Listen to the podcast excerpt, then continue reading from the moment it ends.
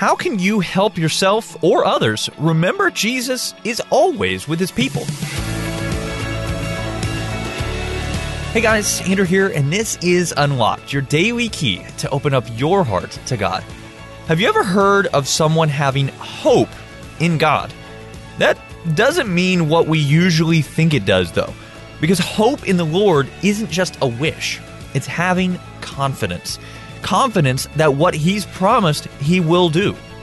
Like the promise that He will never leave nor forsake His followers. We're going to talk about that in our devotion here today. It was written by Alex Wohler and is called Never Alone. Have you ever felt lonely? Have you ever been abandoned by your friends or family members? Being left out and left alone honestly hurts.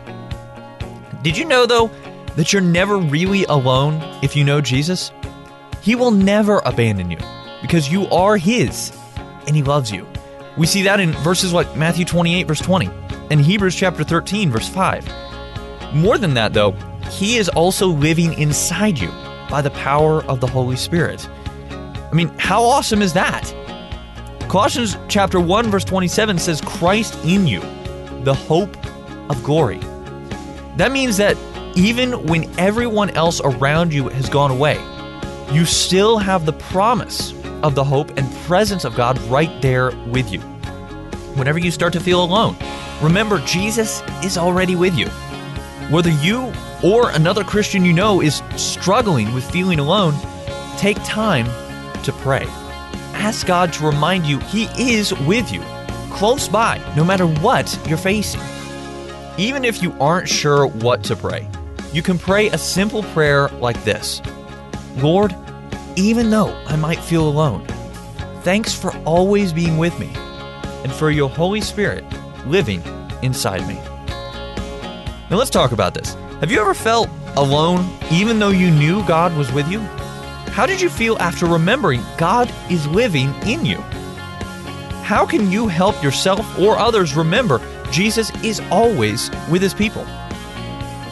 Now, as we read in Colossians chapter 1, verse 27, to them God has chosen to make known among the Gentiles the glorious riches of this mystery, which is Christ in you, the hope of glory.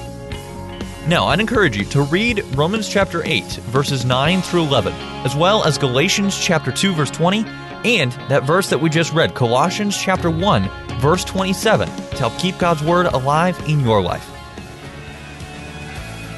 Unlocked is a service of Keys for Kids Ministries. Have you told your friends about Unlocked and the great devotion content that we have every day?